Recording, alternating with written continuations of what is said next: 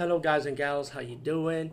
Today I'll be talking about an awesome way to start your free podcast, and I mean free. No catch, no gimmicks.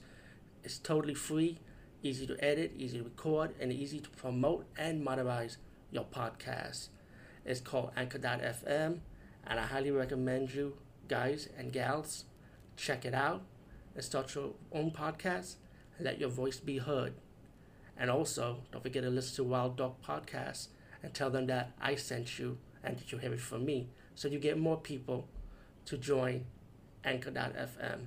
You will not be disappointed because they will also put your podcast in other platforms and then make it very, very much easier for you. Have a great day, everybody. Hey guys and gals, how you doing? Um, today I'll be reviewing a movie called The Blue Eyes, and it's also known in Spanish by its original title, Los Ojos Azules but I think Azul Blue in Spanish.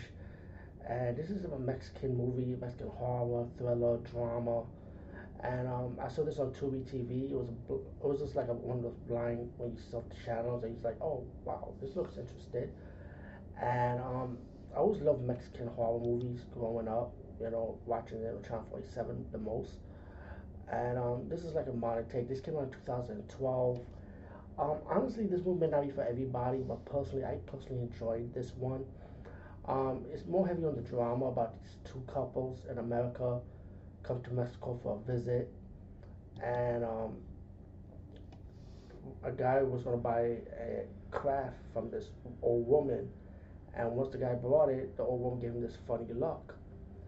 As the movie progressed, you found out that the woman that sold the craft to the guy is actually an old witch who has the history with this young guy from one of his old family members that came and visit Mexico many years ago. So you already got your connection plot the story. As the movie progresses, it's to reveal why she to curse this young guy because he has his great great grandfather had a, a, relation with her. Um, anyway, when the man starts seeing things, he starts going crazy his his woman trying to like trying to snap him out of it, and he sees this young woman, this this young lady, a beautiful Mexican woman, and I just want to talk about her presence. This young woman, you find out that she's like the younger version of the older witch in transformation form. But the young, the woman that played the young witch, she is super gorgeous, and her cinematography scenes are fantastic. Like she's totally naked though in most of the movie, in most of the scenes in this movie, but it's her presence, her eyes, her look, her body motion. It was so fantastic. Like I had to go on IMDb and find out who this actress is, and her name is Claudia Santiago, and she does it. She does like a lot of stuff, but but not too much.